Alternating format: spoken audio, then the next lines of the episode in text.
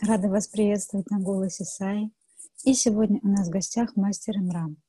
Имрам является мастером крия-йоги, которую он дает по своей уникальной методике. В 2002 году Махаватар Бабаджи дал ему инициацию в крию, а позже Сай Баба дал ему шактипад и благословил на то, чтобы он инициировал в крию других людей. Также Имрам является мультиинструменталистом, певцом и композитором. И сегодня он с нами поделится своей уникальной методикой крия-йоги и опытом общения с Сайбабой. Джей Сайрам, Джей Сайрам. Очень рад. Хоть и не вижу всех людей, но чувствую. Приветствую все души, которые сейчас собрались у экранов. Очень важно, кстати, чтобы люди друг к другу относились прежде всего как не люди друг к другу относятся, а как душа к душе. Это даст очень хороший, мощный прорыв, поток как говорится, этой духовной энергии в эволюционном отношении поднимет. И душа пробуждается все больше и больше, если люди, проще говоря, относятся друг к другу как душа к душе. И самое лучшее приветствие – это «Здравствуй, душа». Я приветствую все души и еще раз благодарю за то, что вы здесь сейчас. Сегодня мы будем говорить о величайшем явлении, о таком явлении, как Бхагаван Шри – Шри, Шри, множество Шри, бесконечное количество Шри, Сатья Сай Баба. И, конечно же, большинство людей, которые являются преданными Саи, ну или считают, что они преданы Саи, или они очень хотят быть преданы Саи, они знают, что такое явление, как Сати Сай Баба, в ближайшие, как минимум, наверное, 600 лет, а то и, может быть, больше, не появится. Почему не появится, мы об этом позже поговорим. И Бхагаван является величайшим явлением Пурна аватара. Пурна – это полное явление аспекта Шивы Шакти, то есть той высшей силы Отца и Матери в одном явлении. Я бы в этот раз в меньшей степени хотел бы говорить о личностном своем, так называемом остатке личности этой, но в какой-то степени, конечно, придется. Придется сказать, что есть крия, почему я занимаюсь преподаванием крия-йоги. В 2005 году Сай Баба дал личное распоряжение, когда он забрал меня в комнатку для интервью и сказал, что иди в мир, ты готов. Я, откровенно говоря, не был готов внутренне к такому а, его посланию или даже, я бы сказал, требованию. Но требование тоже, это слово не очень подходит, может быть, но это было настолько прямо и громогласно сказано, что мне пришлось это принять. Но я его просил о том, чтобы он всегда был там, где будет происходить такое обучение, и там, где будут говорить о нем, чтобы он благословлял тех людей, которые всегда будут благословлены благодаря вот этому вот обещанию. Поэтому для меня это великая радость говорить о Сати Сай Бабе с любым человеком, даже если он не очень хорошо понимает об этом или не принимает его.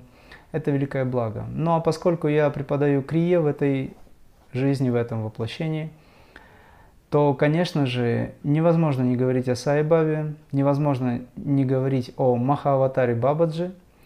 Для меня Махаватар Бабаджи – это есть Сатя Сай Баба, это есть сам Бабаджи, бессмертный, который, в общем-то, является аспектом света и звука, воплощением Абсолюта. И, конечно, когда мы говорим о духовной практике, о пути садханы, реализации, мы говорим о том, что есть непосредственно высшее внутри нас. И это я называю крия. Махаватар Бабаджи дал такое понятие, как крия, и по сути эта крия является абсолютным духовным мощным духовным направлением, которое в этой жизни, вот сейчас, в данное время, в современном мире является очень популярным. Поскольку я до встречи, физической встречи с Бхагаваном Шри Сати Сай Бабой уже вел эту деятельность для самого себя, практиковал, работал, давал какие-то консультации людям, которые интересовались этим, но не был официально преподающим крия-йогу. Я, в общем-то, и не планировал это. Но людей собиралось все больше и больше, так получалось. Скорее всего, это была игра с вами, Лила на тот момент уже. Но я не планировал преподавать так открыто, как в общем-то, сейчас это происходит, потому что у меня не было зацепки за это абсолютно. Моя задача была достичь освобождения. Моя задача была включиться полностью в то, что есть единство внутри себя. И это самое главное, для каждого из нас самое главное.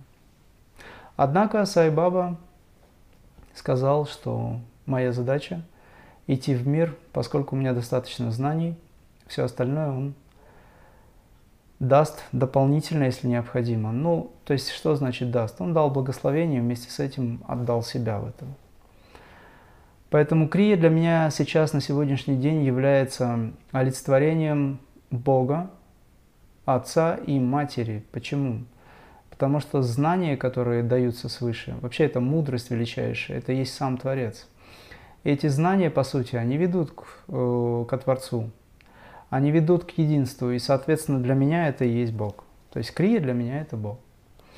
Крия не как просто технология, а как общение со Творцом, потому что крия – это живая, это святая наука, которая позволяет за одну жизнь достичь Бога реализации. При условии, конечно, что человек искренне движется, при условии, что человек действительно любит Творца, любит жизнь, при условии, что он делает все необходимые, э, соблюдает условия, которые необходимо соблюдать и Естественно, все это совершается как священное действие, как молитва.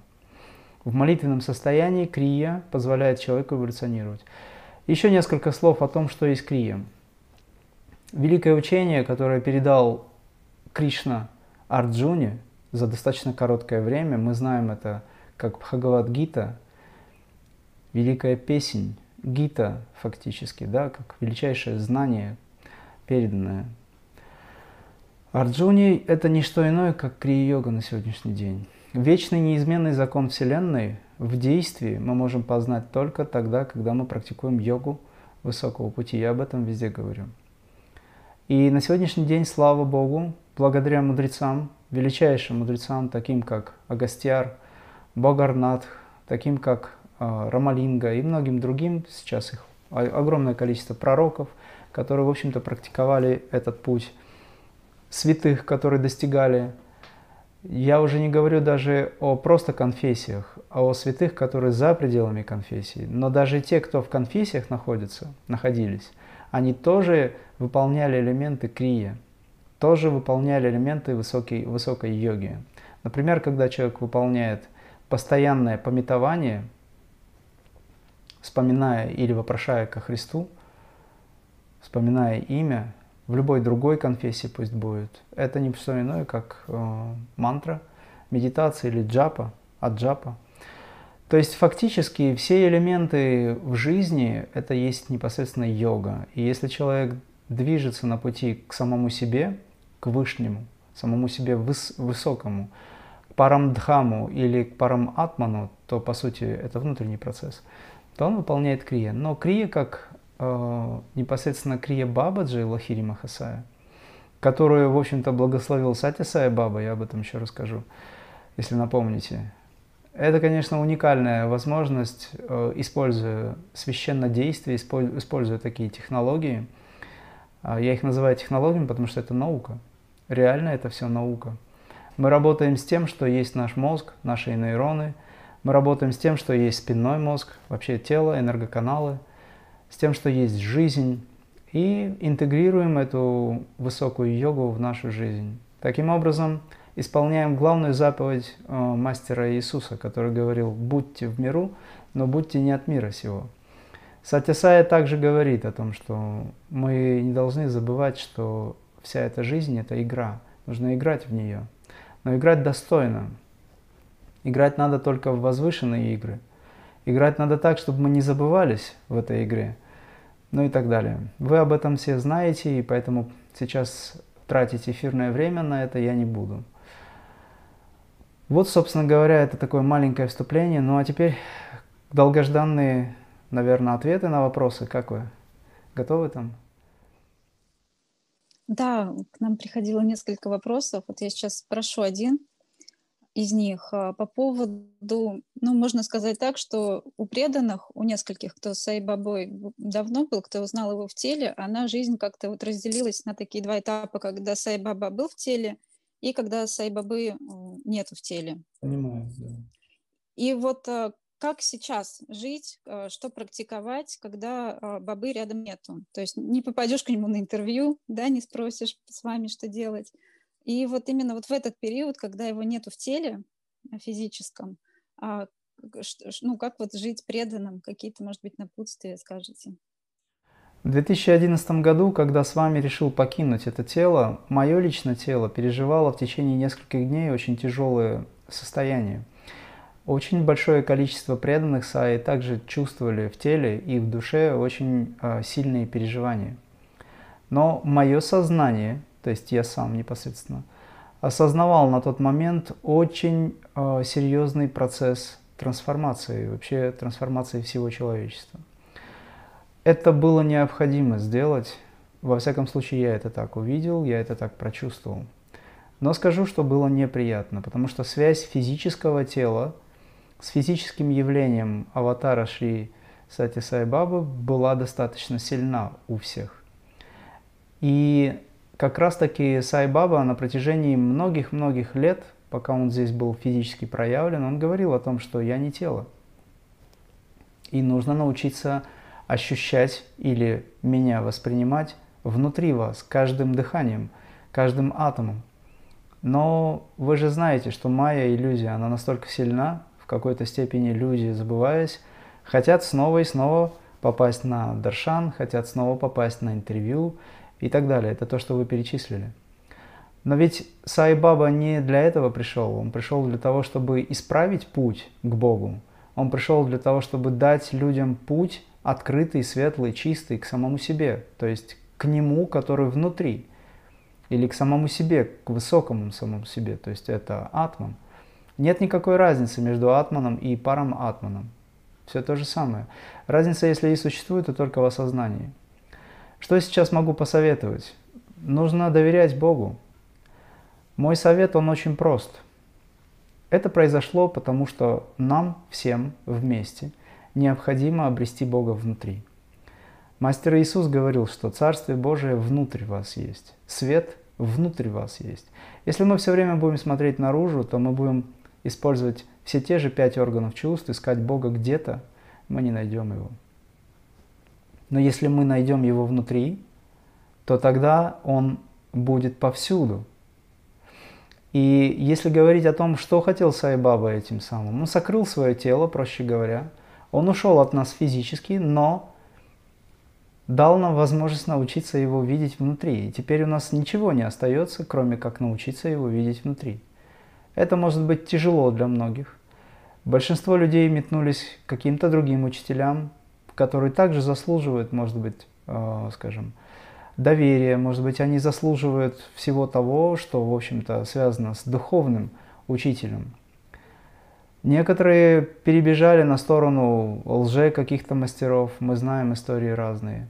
Это все игры, которые развиваются, и по сути этим заведует ум, человеческий ум, который направляет и говорит, что с вами сейчас нет, что теперь делать? Нам нужен кто-то, заменитель с вами. Ну как можно заменить Бога чем-то?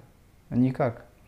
Поэтому моя задача в этой жизни, в этом воплощении, работая с людьми, проще говоря, совместно, медитируя, молясь, помочь обрести людям того с вами, который внутри нас есть, ту силу, которая внутри нас есть, та мудрость, которая пробуждается благодаря знаниям и конкретному действию – Действие, которое вы наполняете, которым вы наполняете свою жизнь, вы совершаете это действие, вы высказываете каждым шагом свою любовь к Богу, вы говорите об этом всем сердцем, это есть крия-йога, йога высокого пути.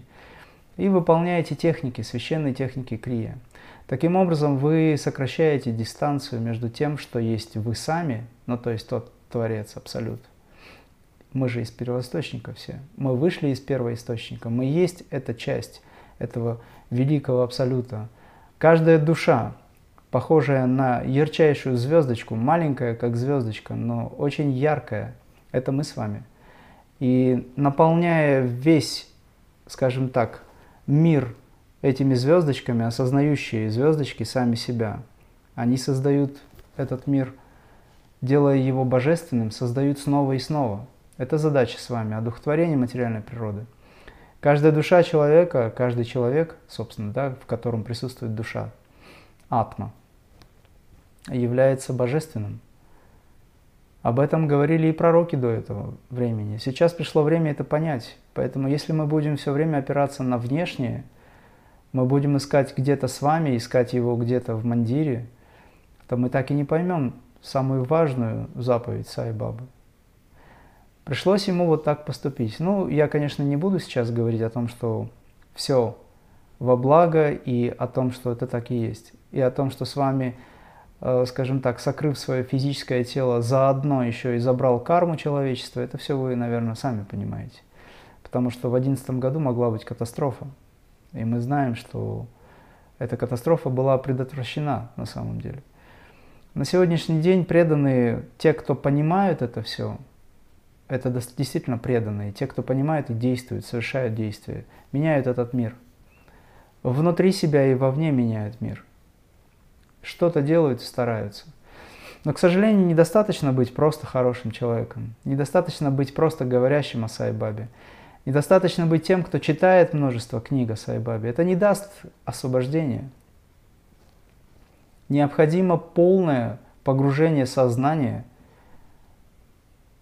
Необходимо огромное количество сил, которые вы можете также генерировать из самих себя, из божественного внутреннего себя, для того, чтобы осуществить то, с чем мы пришли на самом деле. А мы пришли только для одного – чтобы мы, приобретя высокую осознанность, вернулись обратно, откуда мы пришли, то есть привнесли эту божественность в этот мир. Я сейчас не говорю о том, что нам уходить надо обратно в, за пределы тела, за пределы этого мира, нет. Сайбаба пришел в этот мир, дал знания, мы должны в этом мире совершить то, что должны, одухотворение материальной природы, то есть создание красоты, для того, чтобы Бог и его сотрудники пребывали здесь. Осознать свое сотрудничество, быть величайшим инструментом, но не просто говорящим инструментом или думающим, а действующим. Потому что крия – это действие. Действие на пути к высшему, к единству. Вот мой совет приблизительно, он прост, но вместе с тем в какой-то степени может быть и сложен. Почему? Потому что требуется работа над собой. Нам же приятно говорить об обе, сидеть, попивать чай – Приятно говорить с людьми, которых ты знаешь. Собираться, проводить сатсанги. Это очень полезно, это очень правильно. Но когда сатсанг через неделю, ты его ждешь, а всю неделю ты мучаешься, страдаешь и не знаешь, что делать. Может быть, читаешь литературу, может быть, читаешь высказывания с вами. Это тоже очень правильно. Но должна быть стройная садхана, о которой Сай постоянно говорил нам. Стройная система. Человек должен встать на путь духовной трансформации он должен совершать действие. Без этого действия мы не сможем получить освобождение. Мы будем продолжать вынужденно воплощаться снова и снова в непонятных условиях, уповая на Бога. Вот такой вот мой совет. Духовная практика. Спасибо. А, ну, получается, Баба нам много раз говорил, чтобы мы практиковали повторение имен Бога, баджаны, служение.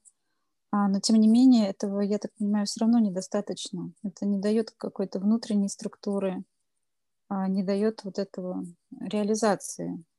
Э, что вы считаете? Я думаю, что баджаны, повторение имени Бога, это элементы, которые необходимо делать всем. Не то, что думаю, я в этом уверен. По сути, я и сам этим занимался. Вы знаете, что есть у нас целая программа базовых концертов. Но все ведь зависит от степени погружения сознания. Ум настолько хитрая обезьянка, что он э, даже сами баджаны выстраивает по-своему. И как только баджаны заканчиваются, какой-то шлейф духовного состояния остается, но потом это все рассеивается. Людям не хватает силы концентрации. За тем, чтобы получить возможность войти в состояние медитации, стоит именно повторение имени Бога, постоянное пропивание баджанов, то есть настрой ума на божественное. Но задача наша погрузиться еще глубже. Если степень или уровень осознанности человека или преданность его высокая, то по сути от одного имени можно войти в самадхи, в единство со Творцом. Но ведь ум обманывает людей. У людей есть очень много привязанностей, и на сегодняшний день, если бы это так быстро работало, то можно было бы просто сразу видеть десятки, сотни и тысячи просветленных, святых людей. Но, к сожалению, этого не происходит. Огромное количество преданных стараются и продолжают практиковать, удерживая свой ум более-менее в рамках вот этого духовного состояния, не погружаясь вниз, не опускаясь вниз. Но опыт показывает, что этого недостаточно, не для всех. Кто-то да, кто уже великая душа воплотился, и он имеет достаточно высокую степень осознанности, повторяя имя Бога, он сразу входит в медитацию. Но остальное количество людей не может этого сделать, потому что есть масса привязанностей. Как избавиться от привязанности? Продолжая день и ночь выполнять свою садхану, практикуя, погружаться все глубже и глубже.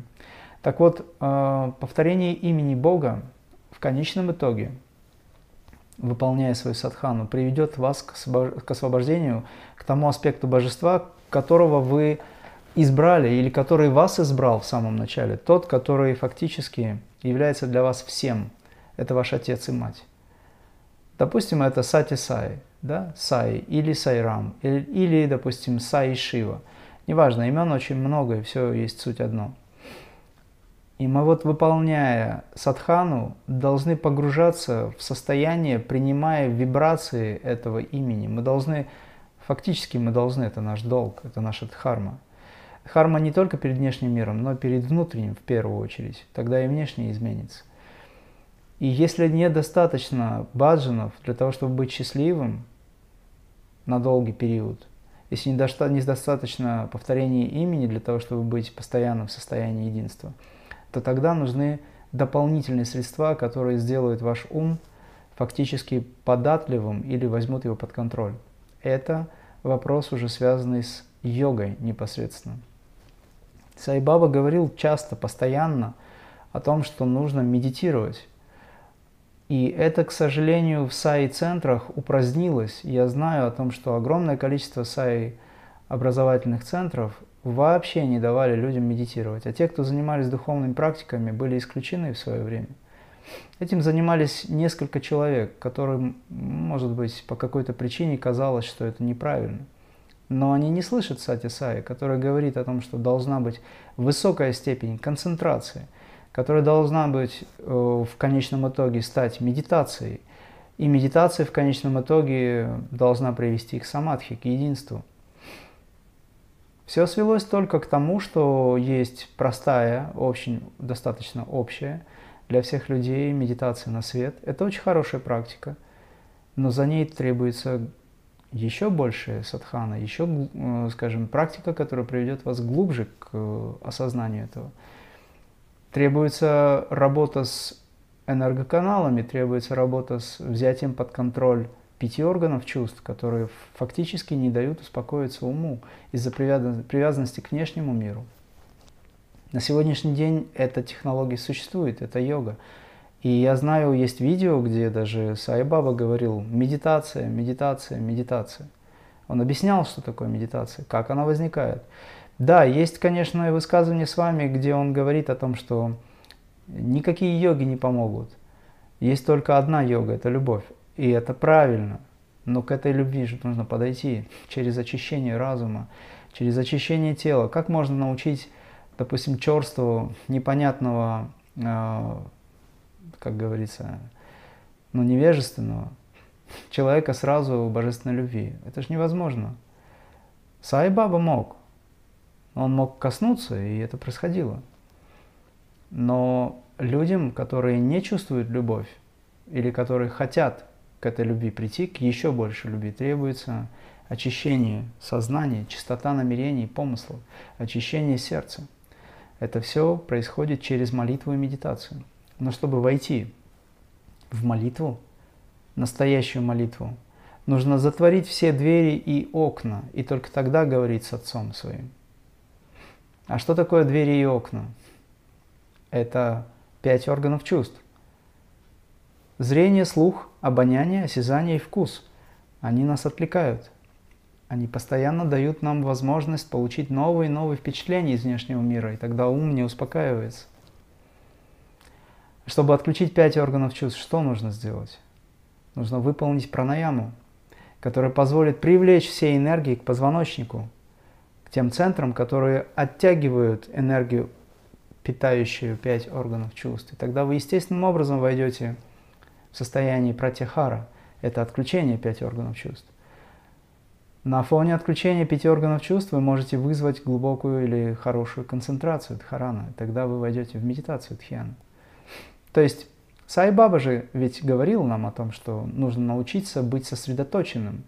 И по сути сосредоточенность или дхарана, концентрация, является величайшим подарком на пути к достижению вообще не только внутреннего, но и внешнего. Люди хотят иметь благополучие во внешнем мире, но не умеют концентрироваться. Вот о чем речь. Мастер Иисус говорил, войдите в храм свой, то есть погрузите сознание внутрь себя. Затворите все двери и окна, то есть отключите по очереди или сразу пять органов чувств и говорите с Отцом Своим. Это настоящая молитва, где вы выходите за пределы ума, где ум больше не отвлекает вас, вы сосредоточены. Сосредоточены на том божественном принципе, Пусть это будет сознание в сердце, либо это в аджна чакре, либо вы сконцентрированы на парамдхаме, что есть величайший атман, парам атман. Вы сконцентрированы на этом. Вы не просто концентрируетесь физически на теле, вы концентрируетесь на присутствии Творца в каждом своем существе, в каждом своем дыхании, в каждом атоме. Вот что есть крия. Поэтому да, я за то, чтобы люди занимались тем, что называется мантра медитации, то есть постоянное воспоминание Бога, имени Бога. Это очень важно. Все время читаете молитву, все время читаете мантру, имя Бога, которое защитит. Ман – это ум, тра, или тран – это защита ума. И когда вы возьмете ум под контроль баджанами, постоянной концентрацией на имени Бога, вы сможете погрузиться глубже, но это очень длительный процесс. Это требует достаточно количества, много лет работы. Но чтобы быть инструментом в руках Творца, выйдя на уровень постоянного излучения, постоянного ощущения восприятия Творца от пальцев ног до головы, чтобы выйти на уровень служения, требуется полная самоотдача Богу. Что такое полная отдача себя Богу? это не умственное понимание того, что я сейчас отдаюсь, а там будет что будет. Нет. Это способность каждую часть себя сознательно переключить на божественный принцип. Туда входит физическое тело, эфирное, астральное, то есть переживание эмоций, ментальное и причинное. И только лишь дух тогда он сможет пройти максимально. То есть мы должны быть готовы к тому, чтобы проводить через себя такое большое количество энергии. Вот о чем речь. Поэтому я за то, чтобы люди все-таки занимались духовной практикой, куда входит мантра и баджаны. Спасибо. А тут такой вопрос, а, а как же быть с практикой, как вообще прийти к реализации себя в мирской жизни, если много детей, много забот, несколько работ и совершенно вот не хватает времени на длительную практику. Что делать в таком случае? Когда человек занимается нелюбимой работой, она превращается в страдание. Когда человек живет и не понимает принципа, а, его жизнь превращается в страдание.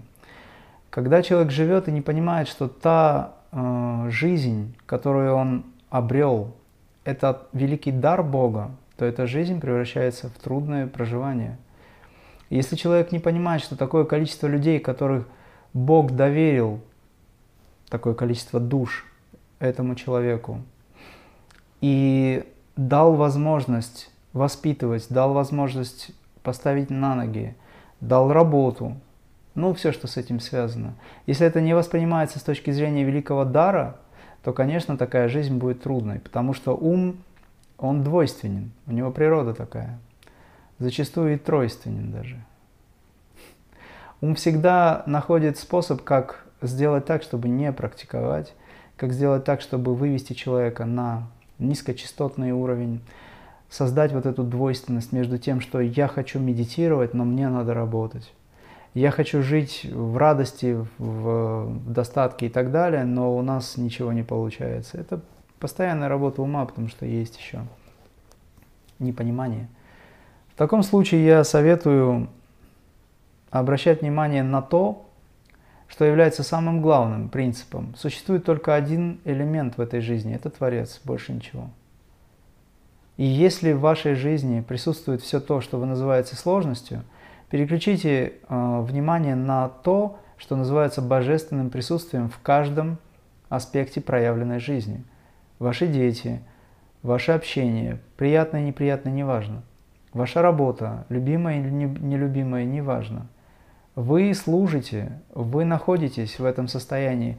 И каждое действие, которое вы совершаете, совершаете во имя Бога, для Бога, через Бога, в самом Творце, в Боге. Тогда эта работа станет прекрасной, и сам Творец позволит вам почувствовать, насколько вы стали счастливыми.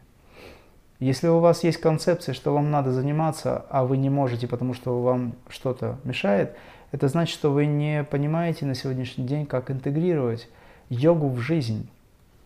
В качестве примера могу сказать, что был один йог, а, возможно, что он и сейчас жив, потому что это было еще в средние века, но поскольку этот мастер, он достиг освобождения, то вполне возможно, что он сейчас существует. Ну, скажем так, ему может быть там 300-400 лет. Так вот, он работал в 4 смены. Он таскал мешки на корабль. Ему нужно было кормить детей. И работал он в четыре смены. Практически не ел, но он постоянно находился в концентрации на Боге. Он все время, исполняя действия, осознавал вот этот великий принцип. Это была высочайшая йога. Йога – это воссоединение. Если вы используете свой ум, направляете его на духовное, то дух, пребывая в вашем сознании, одухотворяет каждую клетку. Я понимаю, что, может быть, это сразу сложно сделать, но если вы хорошо попросите, тогда мир изменится. Есть другой вариант. Вы говорите Творцу, обращаясь к Сае, я не хочу больше этим заниматься, мне хочется медитировать. Пожалуйста, позаботься о моих детях, о моей семье, обо мне в первую очередь. Либо сделай так, чтобы я имел возможность исполнять ту садхану, которую ты мне даешь, и фактически ваша жизнь поменяется. Вот у меня так было. В 2001, по-моему, если не ошибаюсь, может, в 2000 году я написал очередное письмо, где я попросил с вами о том, чтобы он дал мне возможность реализовать себя.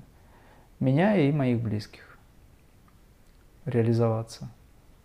Вот. И у меня появилось вместо 24 часов в сутки 36 мне стало возможно практиковать больше. Я с утра до вечера работал, была очень большая нагрузка, а, люди шли потоком, я тогда еще занимался целительством, но мне всегда находилось время для практики за счет сна. Ты поздно ложишься и раньше встаешь. А в течение дня, если есть какое-то количество времени, вместо того, чтобы, а, скажем так, сесть, там, перекусить в очередной раз, ну, сколько там человек ест? Два-три раза в день. Я сократил до двух. Не тратил время на это, а больше практиковал. Хорошо? Еще вопросы?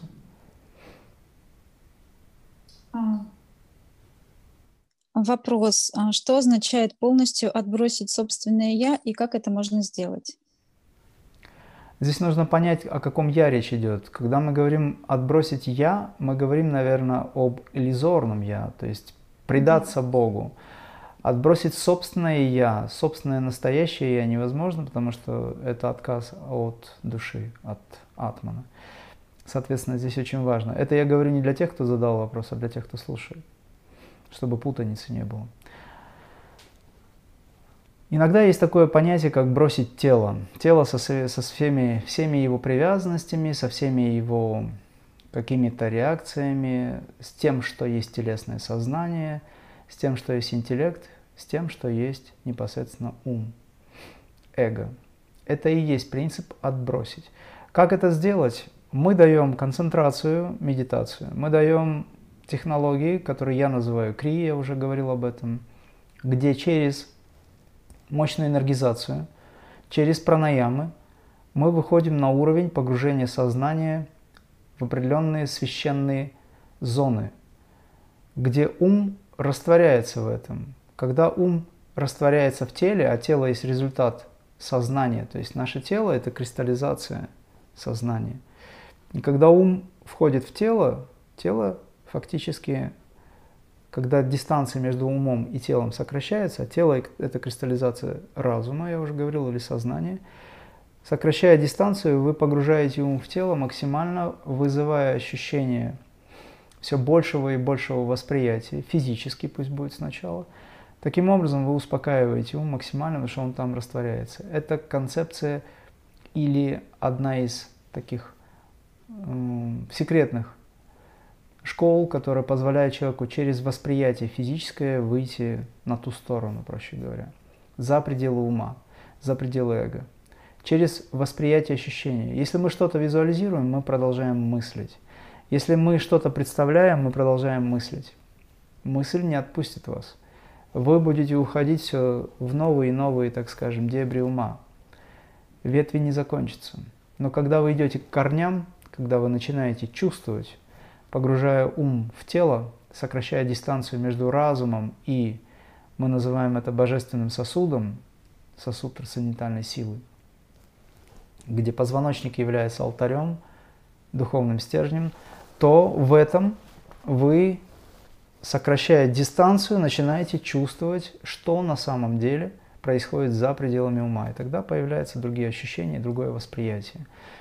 При этом притупляются органы чувств, в хорошем смысле они становятся менее активными, вы начинаете тело чувствовать по-другому.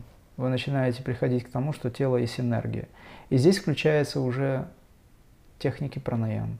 Включается э, йога высокого пути, где применяются техники пранаям для того, чтобы выйти вообще окончательно за пределы. Это требует времени, требует обучения, но это возможно. Вот такой вот простой способ достаточно простой. Да, спасибо. А, еще вопросы? А, возможно ли совмещать крия-йогу с практикой дзогчен? И можно ли с помощью крия-йоги усилить непрерывность своего присутствия в течение дня? Крия-йога, я уже говорил, является основой всех духовных направлений. Дзогчен – это элементы крия-йоги. Если мы говорим о Крие Бабаджи, то мы должны понимать, те, кто получил посвящение в Дзогчен, изначально самый первый, тот, кто дал эту концепцию, а, в тибетском мистицизме есть такое направление, которое связано с ну, Дзогчен это на сегодняшний день оно известно. До этого это был метод, метод трансформации для достижения полного или абсолютного единства. И тогда того, кто первый дал это направление, называли Лама Баба.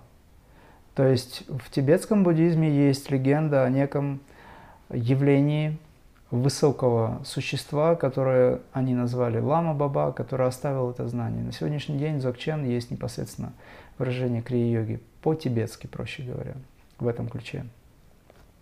Если мы выполняем йогу, если мы выполняем йогу не как э, просто упражнение, которое сейчас принято воспринимать йогу как упражнение – если мы выполняем йогу всем сердцем, то мы понимаем, что йога – это путь воссоединения. И если мы работаем в направлении воссоединения принципа единства от пальцев ног до головы, то о каком еще постоянном осознавании себя может идти речь? Конечно же, да. Конечно же, это путь постоянного самоосознавания, но не с точки зрения «я сейчас Иванов, Петров, Сидоров осознаю сейчас что-то. Это начало.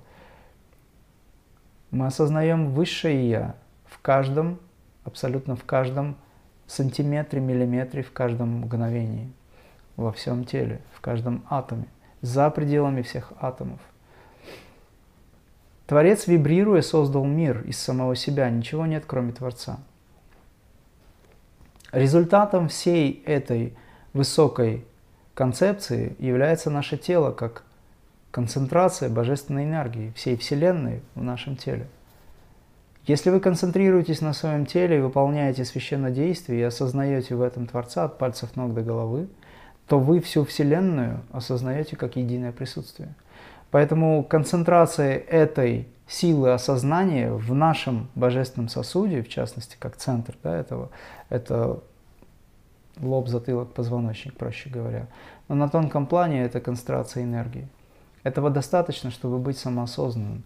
И через это вы придете к великой мудрости постепенно, потому что вы выходите за пределы обычного восприятия, где ум работает и что-то осознает. Мы же ведь разделяем йогу на крия-йогу, на дзогчен, на хатха-йогу и так далее. Этим занимается ум. А йога высокого пути, она не может быть разделена, потому что есть только Бог, Он вездесущ, и Он выразил себя в теле. А вот каким образом вы осознаете процессы выражения божественного внутри себя, в этом теле, за пределами атомов и всего остального, зависит от технологии, то есть от вера практики. Вы можете применять мистический ислам, вы можете применять мистическое христианство, они очень похожи. Технологии очень похожи. Но подведение к этому может быть разное.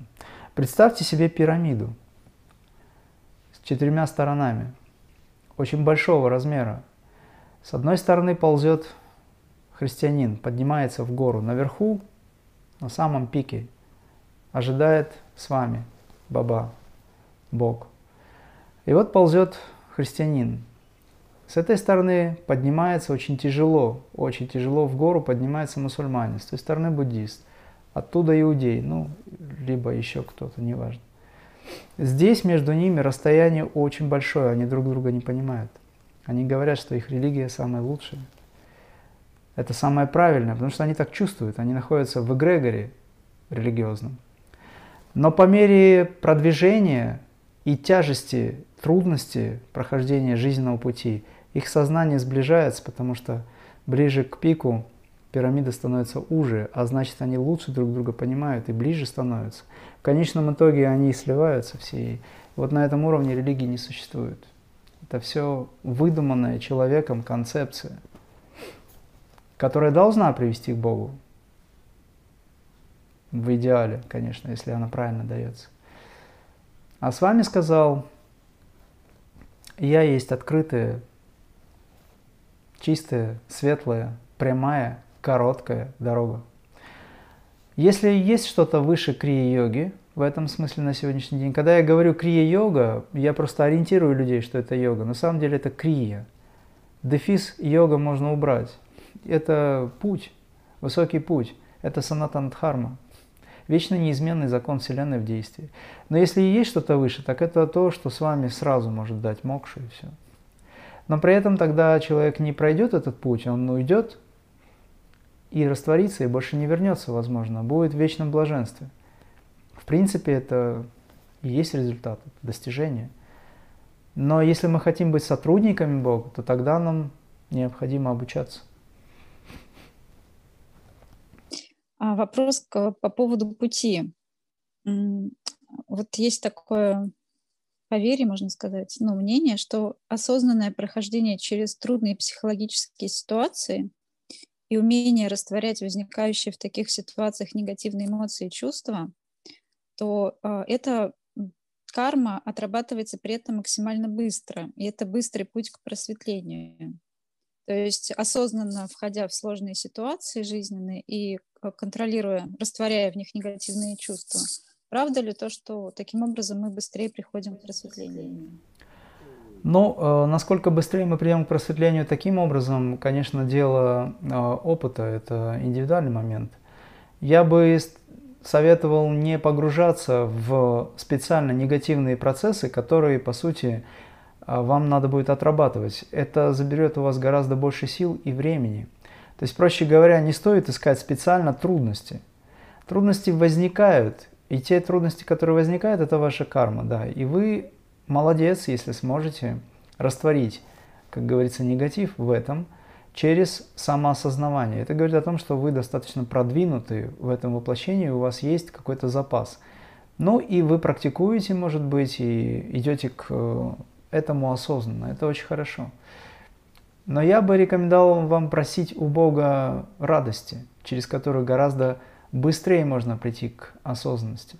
Вы понимаете, есть два пути. Есть через трудности, через горе и страдания, есть через радость. И тот, и другой путь – это путь к Богу. Но через рай, через радость просите у Бога радости. Прекраснее прийти. Есть другое высказывание на эту тему. К Богу можно прийти через ад и через рай. Через ад быстрее – том смысле, что вы сжигаете себя, но вы не осознаете очень многих вещей. Вы отдаетесь этому процессу и полностью уходите. А через рай прекрасней, может быть чуть дольше, потому что требуется работа над собой. Если сравнивать эти два направления, то касательно вопроса, отвечая на вопрос, подытожив, я рекомендую идти через радость, через возможность нахождения в этих трудностях, принципа радости, потому что вы осознаете, что сейчас перед вами не ставится задача, с которой вы не справитесь. Перед учеником Бог не ставит задачи, с которой ему не справиться. Он всегда дает ровно то, что по силам. Но если вы это делаете в радости, в осознании того, что с вами есть Творец, что вы вместе с Ним, и сейчас Бог вас тестирует, проще говоря, да, это, конечно, еще дистанция, это двойственность, это не адвайта, но такое восприятие тоже имеет место быть. И в этом состоянии вам намного легче. И вы можете прийти к просветлению, так скажем, но когда вы к этому просветлению придете? Когда все трудности закончатся? Может быть, есть смысл превратить все эти трудности в духовную практику с точки зрения йоги высокого пути. Если человек встал на путь, он движется линейно, но силы вертикальные, нисходящие, духовные питают его, то эта связь не прекращается, выстроив, выстав, скажем так, выстроив, а, выстраивая вертикальную связь с Богом, вы в горизонтальной плоскости становитесь свободными. Выстраивая духовную связь, не отрезая, как говорится, ее, а выстраивая духовной практикой – вы все время налаживаете связь с абсолютом внутри себя, проще. Я показываю это так, на самом деле это внутренний процесс, но так легче понять. И тогда вы в горизонтальной плоскости не воспринимаете этот мир как трудность, как что-то, что очень тяжелое и с чем надо бороться и научиться входить в него осознанно и так далее. Эта осознанность постоянно будет с вами присутствовать. Нужно выстроить эту вертикальную связь. Но для того, чтобы ее создать, нужна духовная практика, нужна молитва и медитация. Что есть медитация, что есть молитва? Я на семинаре рассказываю. Молитва – это тот процесс, когда вы говорите, обращаетесь к Богу ну, искренне, насколько это возможно. В начале нашей беседы я сказал, что, что из себя представляет настоящая молитва. Войти в храм свой, затворить все двери и окна и говорить с Отцом. То есть научиться управлять пяти органами чувств, выключить их и оставить только высокую осознанность. Вот тогда это будет настоящая молитва. Но вы в этот момент говорите с Богом, Бог вас слушает. Это двойственность. Есть вы, есть Он. Он вас слушает, вы говорите. Это молитва. Медитация – это процесс другой. Вы молчите, вы всецело захвачены Его присутствием, вы охвачены этой божественной любовью, вы находитесь в Нем, вы купаетесь в этом. Объяснить это невозможно, слов нет, чтобы передать это чувство – он с вами говорит, вы молчите. Вот что есть медитация. Поэтому сначала вы говорите, вы обращаетесь к нему, он вам помогает, потому что между вами, по сути, нет дистанции, она только есть вот здесь. Есть только единственное, что нужно успокоить, это ум. Поэтому с вами говорит, не просите у меня просветления, освобождения, просите покоя ума. Это было бы правильно. Если у вас есть покой ума, и вы вошли в состояние сосредоточенности, тишины и покоя, то вы выходите за пределы этого. Наконец-таки вы начнете понимать, кто вы на самом деле. И тогда Майя сбросит свое покрывало. Она ничего не может сделать, если вы находитесь в глубоком сосредоточении на высокой природе. Сначала вы ее можете назвать сай, а потом вы обнаружите себя в этом. Себя как сай и сай как себя. Но это мой личный опыт. Спасибо. Сейчас а, буду читать вопросы с Фейсбука. Хорошо. А, Роберт Адамс, а, ученик Романа Махарши, я так понимаю, говорил, вы есть то. И лучше просто погрузиться без безмолвие и стать им. А медитировать и делать асаны можно не одну жизнь, но так и не прийти к самореализации. Так не проще ли практиковать «я есть»? Конечно, если вам уже проще практиковать принцип «я есим», о котором говорил мастер крии йоги Иисус, и о котором говорит с вами, о котором говорят все мастера, и тот же Роман Махарш, то вы можете практиковать принцип «я есим». Это при условии, что вы действительно этот принцип практикуете не в уме, а вы живете этим. Но для тех людей, которые не могут сейчас совладать с умом, погрузиться, погрузиться в тишину и покой невозможно, потому что у него ум – он как безудержная обезьяна с ветки на ветку прыгает и не дает человеку успокоиться.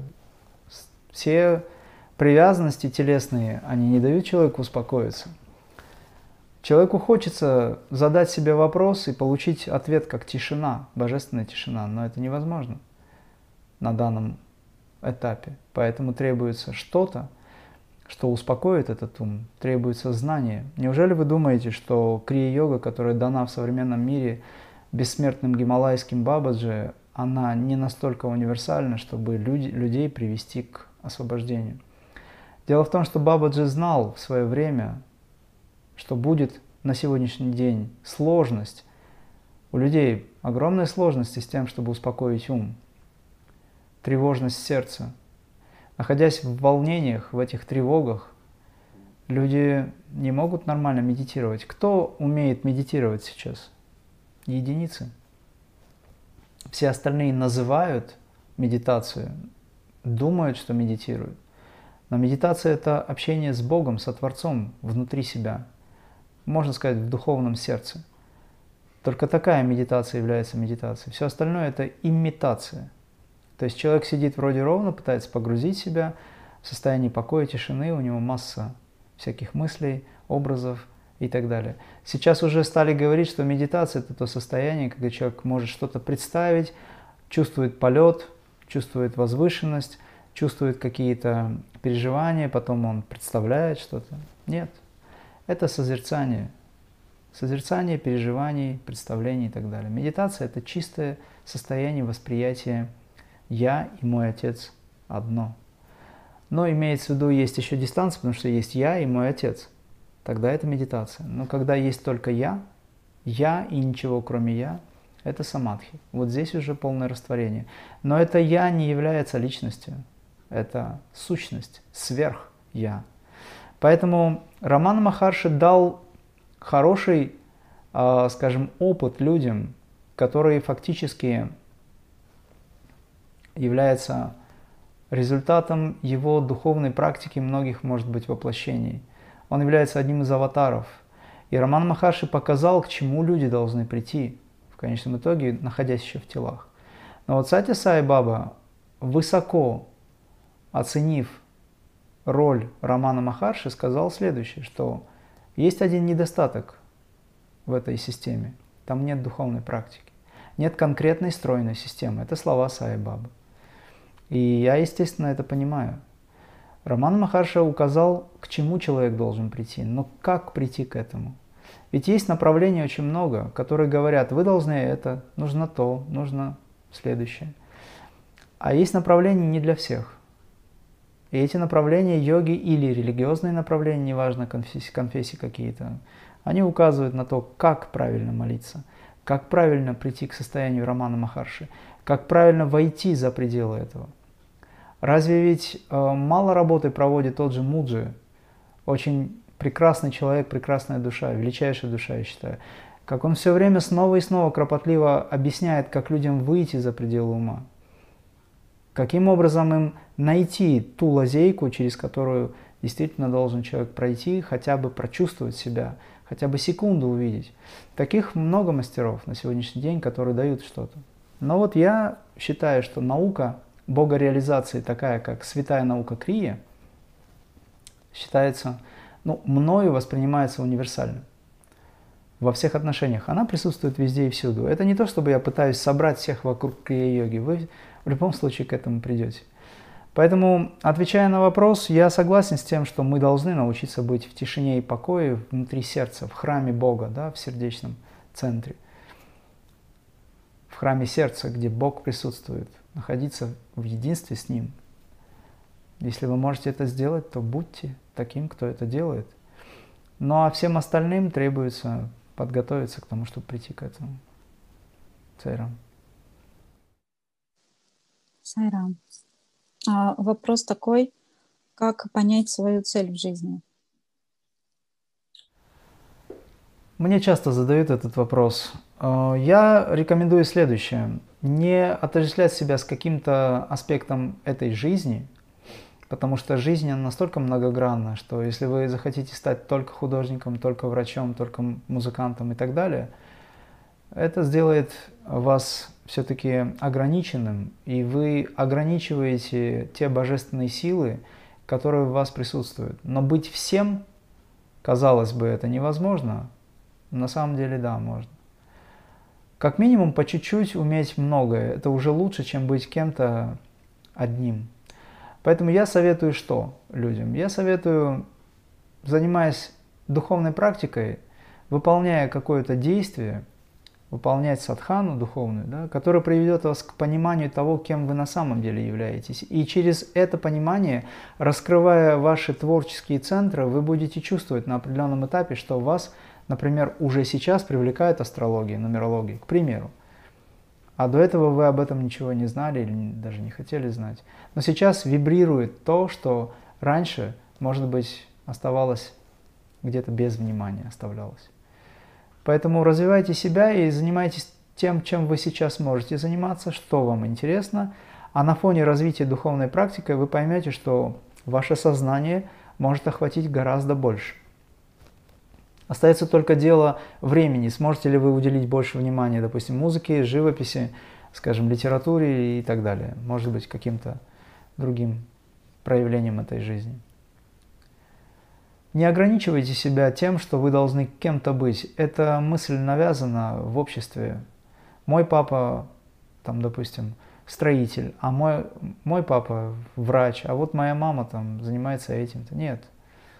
Будьте Богом в этом воплощении, а Бог умеет или, скажем так, должен или обязан, если хотите, обладать многими качествами, как минимум – у вас есть пять органов чувств, вы их можете использовать в божественном отношении. То есть все, на что вы смотрите, должно приносить радость не только вам, но и близким. Все, что вы слышите, оно должно быть услышано с точки зрения божественного восприятия. И, соответственно, вы транслируете этот звук таким образом, чтобы он менял пространство, чтобы все у нас превращалось в красоту вот тогда это будет настоящая работа. И это есть, по сути, миссия человеков. Обрести божественность и привнести эту божественность в мир. Ну, а выбрать э, конкретно, допустим, какой-то лейтмотив жизни, конечно, каждый человек имеет право. Это вы называете миссией в жизни, либо каким-то направлением, что даст вам выразить себя, в жизни. Ну, может быть, кто-то хочет быть музыкантом, кто-то врачом, я уже говорил. На фоне Предназначение это тоже самое? Да, это и есть линия в жизни выраженная, да, это можно назвать предназначением. Но я все-таки хотел бы, чтобы вы поняли, что предназначение – это стать Богом, вернуться к своей божественности. Потому что если вы, еще раз, если вы выберете что-то одно, но где-то в глубине души, э, самой душе хочется другого, начнутся противоречия. В конечном счете вы все равно придете к тому, к чему должны прийти. Но через какие э, трудности, через какое количество лет вы к этому придете? Может быть, через несколько воплощений вы к этому придете. Будда во втором воплощении получил освобождение. Он мог бы снова и снова приходить, но он принял решение. И он строго следовал тому, к чему он двигался. Он преследовал эту цель. Он понял и преследовал эту цель. Высокая сосредоточенность. Вы скажете, что это Будда, он смог. Иисус – это Иисус, он смог. избранных нет. Каждый человек является божественным. Мы все из первоисточника. Все зависит от того, насколько вы вкладываетесь, насколько вам это нужно. Спасибо. А, такой вопрос, что вот говорят, что состояние а, высшего Я, истинного Я, в Адвайте является очень простым и безусильным. И а, их время от времени переживает каждый человек, но не догадывается об этом. Так ли это и какому уровню самадхи эти состояния соответствуют? Все совершенно верно. Действительно, когда просветление вы пытаетесь достичь, вы совершаете огромное количество усилий. Но когда оно достигнуто, оно оказывается настолько простым, настолько естественным. Объяснить это словами сложно, но это действительно так. Но до момента, когда вы осознали это, требуется усилие. Периодически каждый человек находится в состоянии самадхи, но он не осознает это. Отсутствие осознавания самадхи не является эволюционным прорывом. Поэтому, находясь в этом состоянии, вы просто остаетесь человеком. Допустим, вы находитесь в самадхи, когда спите глубоко, но из-за того, что нет связи с э, вот этим высоким сознанием, вы не можете соединить это для себя, определить это, вы не можете обнаружить это, потому что вы спите. Нет того, что называется «я осознаю». Тогда самадхи случилось, но у вас в этом самадхи нет – и так очень часто, когда вы сосредоточены на чем-то, когда вы постоянно размышляете о чем-то, элементы, минуты, секунды этого самадхи, может быть, или просветления, если хотите, они, да, есть, проблески. Но наступает момент, когда однажды все рухнет, и вы останетесь само собой. Сама с собой наедине или сам с собой наедине. То есть все должно рухнуть. Когда я говорю рухнет, это значит все отваливается, все то, что было нанесенным на вас вашим же умом, притянуто, оно должно уйти. И тогда все концепции тоже с этим уходят. Это называется «рухнули все концепции». Вот у адвайтистов, либо у дзенских мастеров есть такое понятие, как убить себя, проще говоря, да? или убить Будду, пусть будет так. Когда-то это происходит. И по сути, когда вы выполняете духовную практику, Выполняя эту практику искренне, вы снова и снова создаете намерением своим, создаете мощный посыл этой духовной энергии, направляя туда, куда нужно, вы создаете условия для того, чтобы все это в итоге отошло от вас.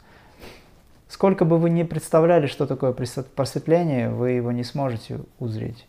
Вы не сможете понять, что такое просветление до момента переживания. Поэтому вот мне задают вопросы, Какие самадхи? Какой тип самадхи? Самадхи бывают разного уровня. Самадхи можно войти через кончик волоса. Самадхи можно войти через концентрацию на каком-то предмете.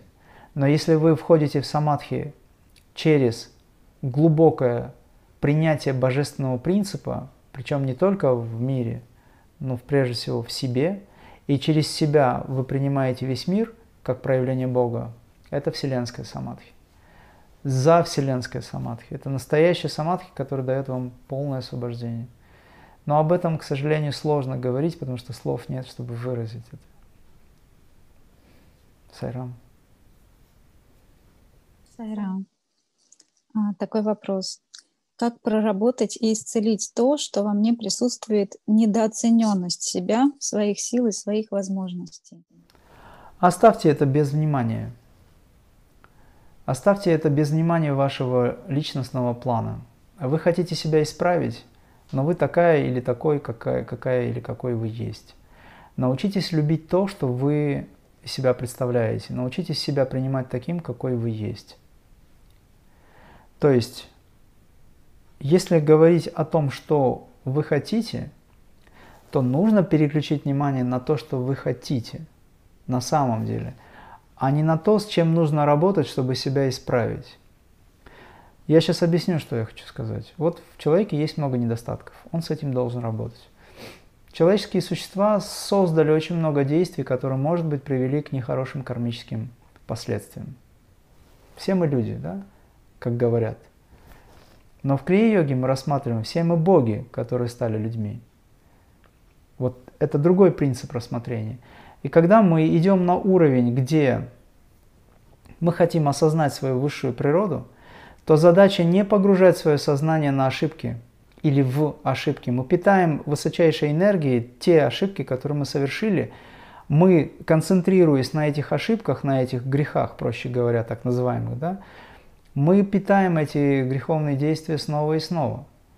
Таким образом, мы не можем подняться, потому что мы эту энергию божественную, которая дается нам в жизнь для трансформации, для реализации и возвышения души, мы направляем снова на те же ошибки, концентрируя свое внимание на негативе. Поэтому это большая проблема, когда человек приходит в церковь или приходит куда-то еще, ему говорят, ты грешник, и ты должен отмаливать сейчас свои грехи и так далее. Он, обращаясь к Богу, получая эту божественную энергию, направляет снова на концентрируясь на негативе, направляет снова и создает новый негатив, который снова и снова его заземляет, укрепляя или утяжеляет этот фундамент, неправильно выстроенный. Понимаете, что происходит? Поэтому я не могу дать такой совет. Но я могу посоветовать нечто другое, если вообще я могу советовать. Оставить без внимания все то, что не в вашей власти – не в вашей власти сейчас изменить прошлое, потому что вы совершили уже действие. Не в вашей власти сейчас, допустим, реализовать что-то, с чем вы так очень рьяно боретесь. К примеру, у вас есть какой-то негатив, и вы пытаетесь его отсечь от себя. Это жесткая и очень трудная практика, и вы потратите много сил и энергии впустую. Вот, кстати, первый вопрос тоже был на эту тему. Но я рекомендую выписать все те негативные моменты, которые у вас есть, и напротив каждого пункта написать что-то, что является возвышенным или противоположностью этого с точки зрения духовности. Допустим, я боюсь, я бесстрашен. Я сквернословлю, я говорю только о божественном и говорю божественно, красиво. Ну, допустим, что-то придумать. Я еще какой-то, вы противовес выставляете именно духовно, потом сжигаете всю эту левую нечистую сторону и полностью переключаетесь на то, что является списком да, того, к чему вы должны прийти. Полностью переключаете свою силу концентрации на «я бесстрашен», «мастер слова», «мастер действия» и так далее, и так далее. Ну, то есть все, что вы хотите, чего бы вы хотели достичь. Через такое вымывание плохого хорошим или возвышенным – вы приобретете судьбу. Это хороший метод. Это для тех, кто не занимается духовной практикой. А для тех, кто занимается духовной практикой, есть постулаты и есть действия. Вы знаете, что, допустим, сложно, э, сложно очень успокоить ум свой. Дается очень много советов на эту тему. Но если вы будете выполнять йогу высокого пути, то, по сути, вы сможете следующее. Выполняя, допустим, техники пранаямы, концентрируясь когда вы выполняете крия-йогу. Вы выходите на уровень, когда ум сам успокаивается. И через практики крия-йога вы пробуждаете в себе те ценности, которые заложены свыше. У каждого человека есть дар свыше. Этот дар находится равномерно распределенным во всех чакрах, потому что наши чакры, энергоцентры, они являются божественным присутствием на всех планах. Это то, что мастер Иисус называл а, по образу и подобию. То, что в Библии сказано, по образу и подобию. Сотворен человек по образу и подобию. На сегодняшний день внутри нас все знания и способности. На сегодняшний день есть что? Есть божественность, которая дана с момента, когда человек родился. Независимо от того, знает он об этом нет, он есть проявление Бога. Поэтому мы направляем свое внимание на эти качества, и они, зажигаясь полностью удаляет нечистоты. То есть, когда мы медитируем, мы с вами пробуждаем сатья, дхарма, према, шанти, ахимса. А, еще вопрос. Как найти ту грань, чтобы проявлять сострадание к ближним, но при этом не давать пользоваться собой? Ну, надо научиться принимать все как есть. Если мы говорим о том, что человеку не нравится что-то, и он принимает этого ближнего, но он а, не согласен с тем, что с ним происходит. А, если мы говорим о том, что человек, который идет по жизни, по пути, если он ну, в духовном отношении учится принимать все, то тогда все события, которые с ним происходят, он воспринимает с точки зрения духовного восприятия, да, то есть он принимает, находится в принятии. Если мы говорим о том, что человек хочет избавиться от того, что э, ему не нравится, ну, допустим, им пользуется, как он говорит, то значит он не принимает людей, не принимает божественность в этих людях. То есть на сегодняшний день нужно научиться воспринимать все события с точки зрения божественного, все события, которые с нами случаются, как великую э, игру, благо. Если мы говорим о том, что с человеком происходят события, повторюсь, которые ему не нравятся, это значит, он не находится в принятии, это значит, что он не воспринимает, что весь мир – это зеркало. Те качества, которые есть в нас, с которыми надо работать, как правило, они зеркалятся миром. Ну, допустим, во мне есть гнев. Будет человек со мной общаться, притягиваться люди, которые фактически тоже обладают этой гневливостью. И будут возникать ситуации, где вы будете видеть. По сути, мы провоцируем это. Если вами пользуются, и вы позволяете это, но вам это не нравится, тогда вы можете это прекратить. Но если вами пользуются, и вам это без разницы, не то, что вам нравится, но вы к этому нейтральны, вы просто воспринимаете это как служение. С другой стороны, здесь есть момент очень важный. Вы начинаете жить в состоянии непривязанности, но вы не должны позволять людям поступать таким образом. То есть должны быть знания проявлены, где вы, понимая, как стратегически правильно общаться с этим миром, с этими людьми, не позволять им деградировать. Понимаете, о чем я говорю? То есть, если вы находитесь в служении, и вы видите, что человек просто паразитирует, начинает вами пользоваться и использовать вас с точки зрения там, каких-то нужд своих в чем-то где-то, ну это бытовуха, проще говоря. И вы это позволяете делать, это тоже неправильно. Сначала нужно избавиться от внутреннего чувства, что вам это не нравится. Когда вам это перестанет э, не нравиться, и вы будете свободны от того, что вам нравится, то есть эго ваше успокоится, вы можете прекратить э, позволять это человеку. Сначала доведите до конца внутренний процесс.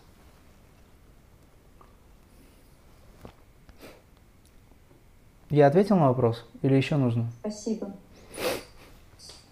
Ну, я сейчас не могу увидеть это. Хорошо. Если не до конца, то я думаю, нам напишут на Фейсбуке. А, такой вопрос. Как вы ну, сейчас взаимодействуете со с вами после его ухода? Те ощущения, которыми я обладаю на сегодняшний день, это с вами то чувство, которым я обладаю, это с вами. Те мысли, которые возникают в направлении работы в миру, это с вами. Я сейчас говорю это специально для сайрамовцев с точки зрения двойственности, для того, чтобы они понимали, что все, чем, все, чем мы обладаем, это есть сам с вами. Но когда ты медитируешь, находишься в глубоком погружении единства со Творцом, то понятие с вами исчезает. Понятие личности, которое находится в этом, она исчезает. Есть понятие в йоге или в ведах адвайта, виданта, да? Состояние адвайты. Это чистое переживание своей природы. Там нет отдельно сайбабы, нет отдельно взятого имрама или кого-то еще. Там есть то, что есть. Если мы говорим о том, что у меня был опыт, однажды с вами явился, явился свою форму, а, я просто расскажу историю, случай, точнее, из моего а, опытного, практического такого момента, связанного с йогой, где я обратился к с вами за возможностью благословения в самадхи. И он непостижимый, как всегда, непостижимым образом это сделал. Я лег спать после практики и вдруг оказался в состоянии полного самоосознавания. То есть я понимал, что сейчас мое тело спит, но я существую, тот я на самом деле, который всегда существовал и никогда никуда не денется. Но интересно то, что в этом а, состоянии появился с вами. Он был похож на маленького а, ситха. Он был в набедренной повязке, цветом как Кришна, темно-синего цвета. А, на нем были некоторые атрибуты такого, скажем, духовно-религиозного аспекта. Были несколько браслетов, четки. Но это был с вами. Хочу сказать, что интервью, о котором говорил Сай Баба, интервью, то есть это внутреннее восприятие божественности, намного важнее, чем интервью, к которому стремились огромное количество людей. Сам Сай Баба в свое время сказал не интервью, а интервью, интервью, интервью. Почему? Ну, потому что когда вы, говорит, приходите на интервью, вы общаетесь со мной, все счастливы и так далее. Вы у меня что-то просите, я вам даю. И когда вы уходите, вы остаетесь теми же, кто и были. Ну, какой-то опыт, конечно, люди получали, естественно, переживания, но потом это рассеивается.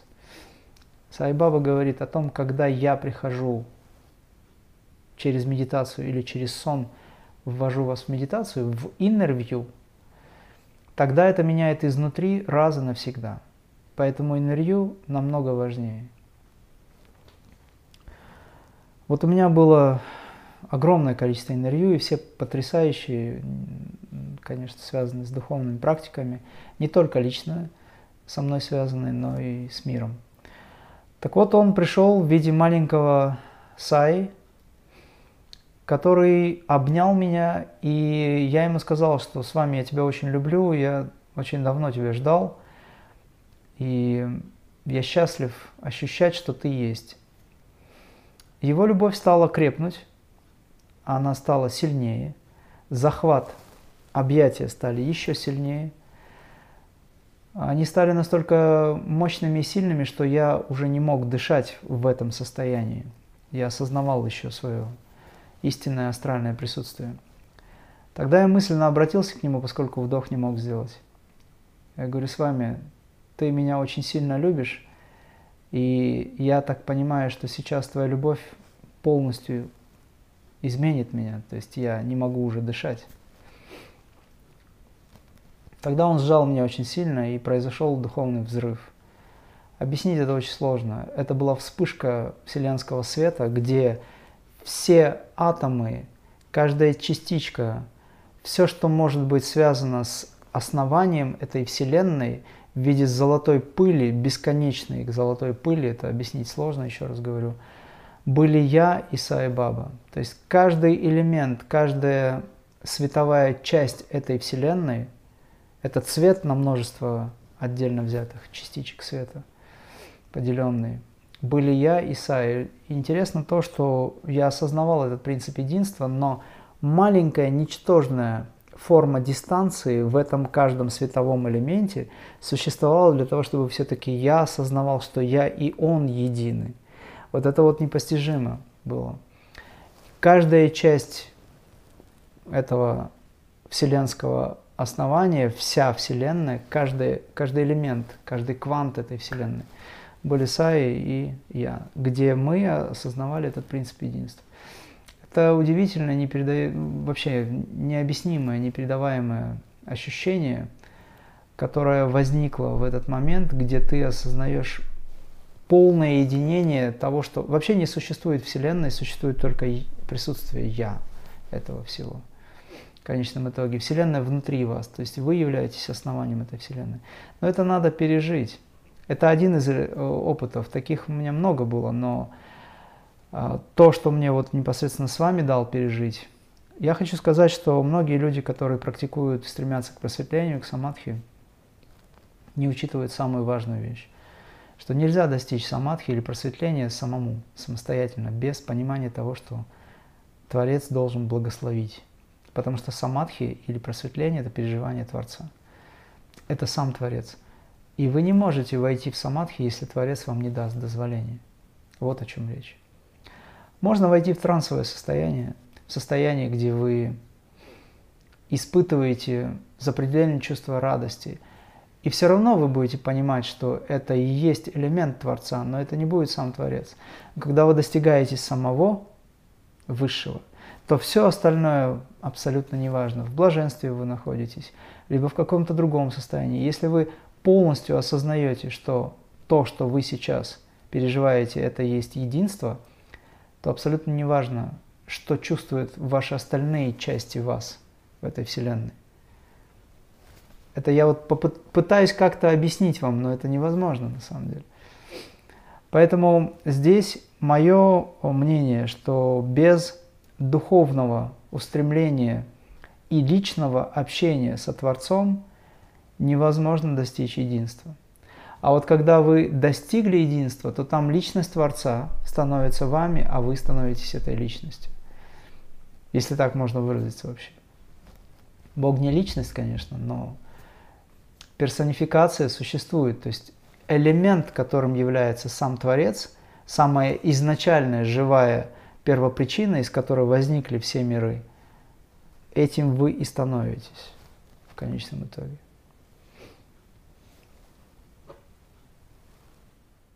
Спасибо. А, скажите, высокие состояния, ну вот такие как самадхи и а, чистота подсознания, связаны ли они? И а, вопрос, молодая душа, у которой меньше багаж, а, правда ли, что она невежественнее, чем старая душа с а, грузом подсознания, ну, в подсознании? Ну, давайте я со второго отвечу. Да, действительно, считается, что э, наблюдается, что душа, которая имела мало опыта воплощения, не приобрела еще такой опыт, не получив э, знания, скажем, переживания, конечно, она может выглядеть несколько нерадивой, да, ну то есть немножечко невежественной. Но даже у такой души, вот представьте себе, что человек еще не был ни разу на земле, вот только воплотился в дживатму и стал человеком. Он пришел с божественным багажом. То есть внутри нас есть все, абсолютно все, что от Бога потому что сотворены по образу и подобию. Но другое дело, что окунувшись в эту физическую составляющую, мы тут же переключаем внимание на внешний мир, мы реагируем благодаря пяти органам чувств и забываемся в этом. Поэтому нам нужно развернуть свое внимание на ту божественность, которая внутри нас есть. Это и есть медитация. Вот. И, конечно, душа, она снова и снова воплощается, совершает действия, может быть, которые вызывают уже необходимость следующих воплощений, кармические действия, которые вызывают необходимость еще больших воплощений. Это все происходит во благо, и потому что человеку нужно получить опыт. Постепенно душа, подходя к высокому самоосознаванию себя, в конечном итоге начинает искать Бога. А, четыре уровня есть, скажем так, сознания общечеловеческие – их в свое время еще давал Гурджиев, но приблизительно я могу сказать, что первая молодая душа, которая борется за свое существование в невежественном состоянии, она это делает или пытается делать за счет других. Ну, то есть это, по сути, цари, политики. Я сейчас не говорю о высоких ведических царях, я говорю о том, что сейчас происходит. Это борьба за власть. И это души молодые, несмотря на то, что они становятся какими-то лидерами, в кавычках, да, но это лидерство, оно не ведет к всеобщему благости, к всеобщей, к всеобщему чувству радости, единства. Это больше принцип «разделяй властвуй». Вот. И такие души, которые стараются завоевать, скажем так, власть, либо давлеть над кем-то, это невежественный уровень, это, конечно, животный уровень. И им придется много воплощаться, много раз, раз воплощаться, получать все больше и больше опыт. На фоне этих воплощений, инкарнаций, они страдают, приобретая этот опыт. И тогда можно сказать, что страданиями душа возносится. Хотя можно было бы не вести к этим страданиям на самом деле. Но тем не менее. И тогда в конечном итоге они выходят на другой уровень, на второй уровень сознания, где, понимая, что все остальные тоже в первенстве находятся, и между собой, ну пусть не враждуют, не воюют, но тем не менее соперничают, пытаются удержать свои позиции. Потому что эго в этот момент, оно очень сильно активно. И нет такой связи с божественностью. И тогда эти люди обращаются к магии. колдовству. И мы сейчас это наблюдаем, очень многие пользуются, чтобы удержать свои позиции, чтобы подавить другого, за счет подавления другого подняться выше самому или хотя бы удержаться. Это тоже приводит к страданиям в конечном итоге. Многие воплощения человек страдает и отрабатывает ту карму, которую он уже натворил, сотворил. Через какое-то время он начинает понимать, что оказывается есть только одна сила – это Бог, выше которой ничего нет. И он становится постепенно, эволюционно, подходя к этому, религиозным деятелем, который тоже фанатично начинает доказывать, что Бог – это самое-самое.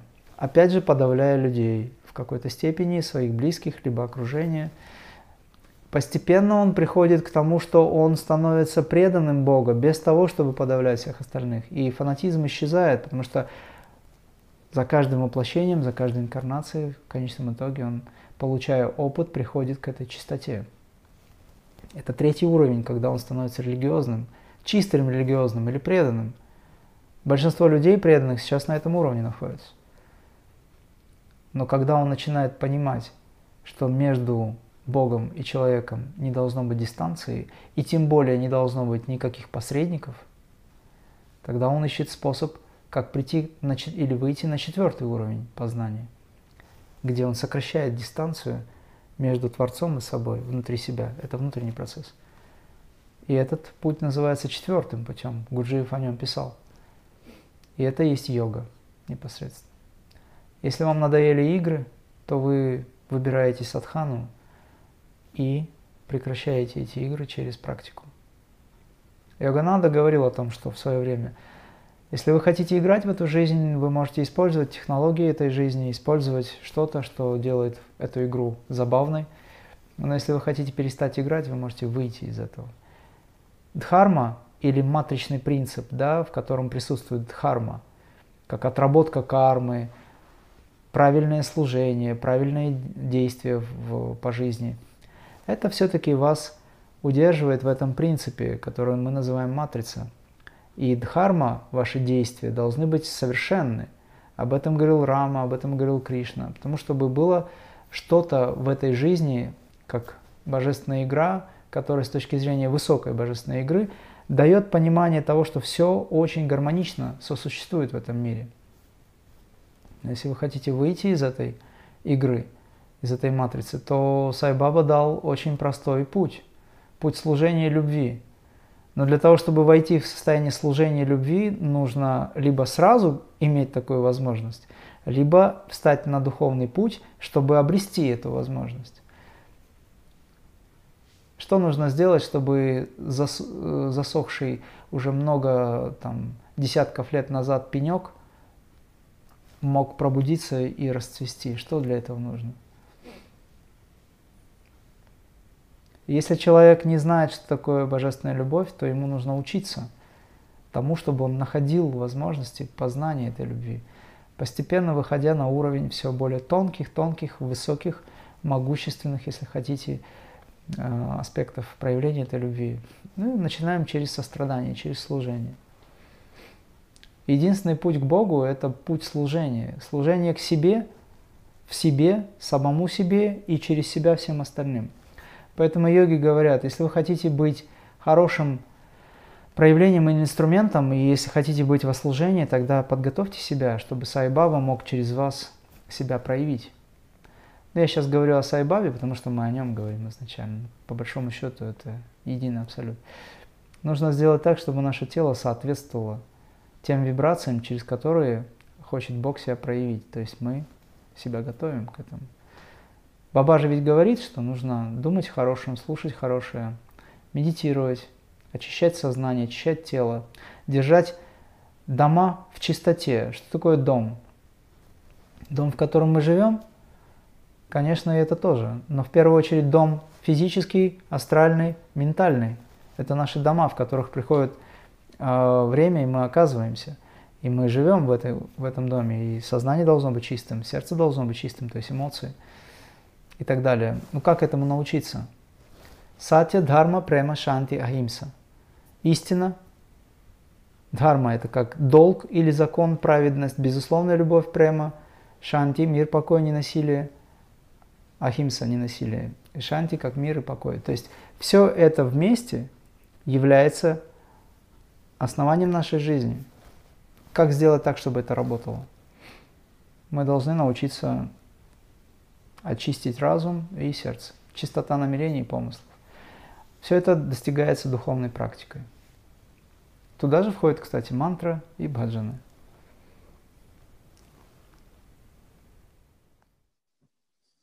Спасибо. И мы уже подходим к концу, и у меня последний вопрос. А как а, псай преданным, которые еще не прошли посвящение в крию, которые не практикуют крию-йогу, вот все-таки сейчас в новое время какие практики могут делать и как прийти к реализации себя? Если мы говорим о том, что люди хотят заниматься крии-йогой, для этого есть мастера, очень хорошие мастера, которые, в общем-то, могут дать им основы. Если мы говорим о том, что человеку, ну, как ему кажется, нет возможности получить посвящение, хотя это не так, любой человек может получить посвящение, если захочет, но он хочет сам, тогда нужно исходить из главных принципов. Они описаны Баба в свое время дал эти принципы. Мы должны безудержно, я бы сказал, с величайшей устремленностью, с огромной силой намерения быть устремлены к этой высокой цели своей. То есть, когда я, допустим, пришел из армии, и когда я наконец-таки уже более-менее стал свободным, отработал то, что называется то, что мне мешало, избавился от этого. У меня в голове, в сердце, в первую очередь, ничего не было, кроме желания освобождения. Ничего в этой жизни мне не нужно было, кроме желания освобождения. Но по дороге к этому, находясь в этой устремленности, я исполнял очень много действий, которые могли бы помочь этому миру, этому окружению, моему окружению, тем людям, с которыми я встречался. Это все входит в практику. Это ваша духовная практика. Я еще тогда крией не занимался. Но самое главное – это постоянное, однонаправленное осознавание вот этой моноидеи, достижения освобождения. Не побег из э, этой жизни, а достижение освобождения от привязанности к самому освобождению тоже, от зацепки за само освобождение тоже. И поэтому пирамидой света я был устремлен к этой высокой реальности, которая внутри меня находится. На тот момент я, может быть, не так глубоко понимал, что я хотел, но у меня было четкое, постоянное осознавание того, что мне нужно самое главное достичь. Все остальное, оно во имя этого главного давалось в жизнь. Необходимое количество пищи, возможностей и так далее. Поэтому если человек устремлен очень сильно устремлен, и он выразил намерение по достижению, то обязательно появится учитель. Появится тот, кто даст ему знания. Появится тот, кто будет его направлять. Это очень важный момент.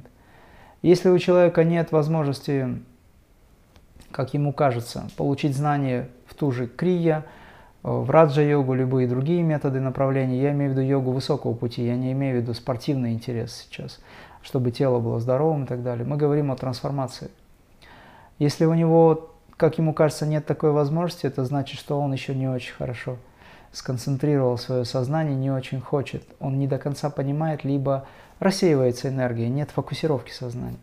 Поэтому с вами говорит, я величайший фокус, на котором вы можете сконцентрировать свою энергию, и через меня вы придете к освобождению. Просите его с вами, но только вы должны знать, что вы хотите на самом деле. И тогда с вами сделает так, что у вас появится что-то, с чем вы будете работать. Не существует обычных людей. Нет ни одного человека, который был бы простым, либо каким-то никчемным, извините, который не может достигнуть ничего. Абсолютно. Таких людей нет. Все боги, абсолютно все боги. Вы вспомните, что говорил Иисус. Разве не сказывал я вам, что вы боги все? Это его высказывание. Он же это видел из своего космического сознания. Иисус, мастер Иисус, который 9 лет приблизительно обучался высочайшим техникам в Гималаях, а то и больше, может быть. Поэтому духовная практика начинается с первое, с того, что человек выстраивает цель жизни. Если он определяется с целью жизни, допустим, это достижение освобождения, еще раз я говорю, это не уход от жизни. Мы в миру, но мы не от мира сего. Освобождение от мира сего, будучи в миру. Вот настоящее монашество. Вот настоящая практика йоги, вот настоящая крия. Когда он определяет для себя эту цель, цель оправдывает средства. Мир начинает раскручиваться таким образом, чтобы дать ему то, что он хочет, во имя Высшего. Даже если у человека тяжелая карма, сбрасывается часть балласта кармического для того, чтобы дать шанс человеку. И, как правило, мастер, который ждет своего ученика, он берет уже тяжесть бремени на себя. Вот в чем дело. Читать духовную литературу. Рекомендую чтение книг э, прямых высказываний с вами – к сожалению, я наблюдаю за тем, что некоторые деятели в какой-то степени искажают его э, слова, но может это не намеренно, но происходит. Потому что то, что я слышал непосредственно из уст с вами, а через какое-то время выходят статьи, где либо убирается это, либо как-то видоизменяется, это, конечно, совершенно неправильно. Но тем не менее, читайте книги с вами. Читайте книги реализованных мастеров, таких как Югананда и Юктешваргири. Читайте древние а, трактаты, Упанишады, Веды в целом читайте. Бхагавадгита с комментариями Йогананды, вот она действительно дает понимание, что на самом деле с вами хотел нам передать в этом воплощении. Мы когда э, я принимал участие в э, концерте, подготовке к концерту «Русский хор», это был 2005 год, вернее, нет, не 2005. В общем, когда юбилей был с вами, а, я был музыкантом там. И потом, когда с вами собрал нас всех вместе, он сказал, что вы были со мной тогда, когда я был Кришной. И это действительно ощущалось, прям по-настоящему ощущалось. И он говорил, что мы, вы были гопики, кто-то был гопик, кто-то был гопиками. Это разные термины, посмотрите для себя, чтобы понять. То есть речь идет о чем? Все, что связано с преданностью с вами, это все то, что связано с нашим множеством инкарнаций, с э, тем, что есть духовные знания, которые мы из воплощения в воплощение проводим через себя, получая опыт общения со Творцом в той или иной степени. К чему я говорил, этот пример привел? Бхагавадгита, который дает комментарии, а, в которой даются комментарии Йоганандой, непосредственно наиболее близка к тому, о чем говорит Сати Сай Баба.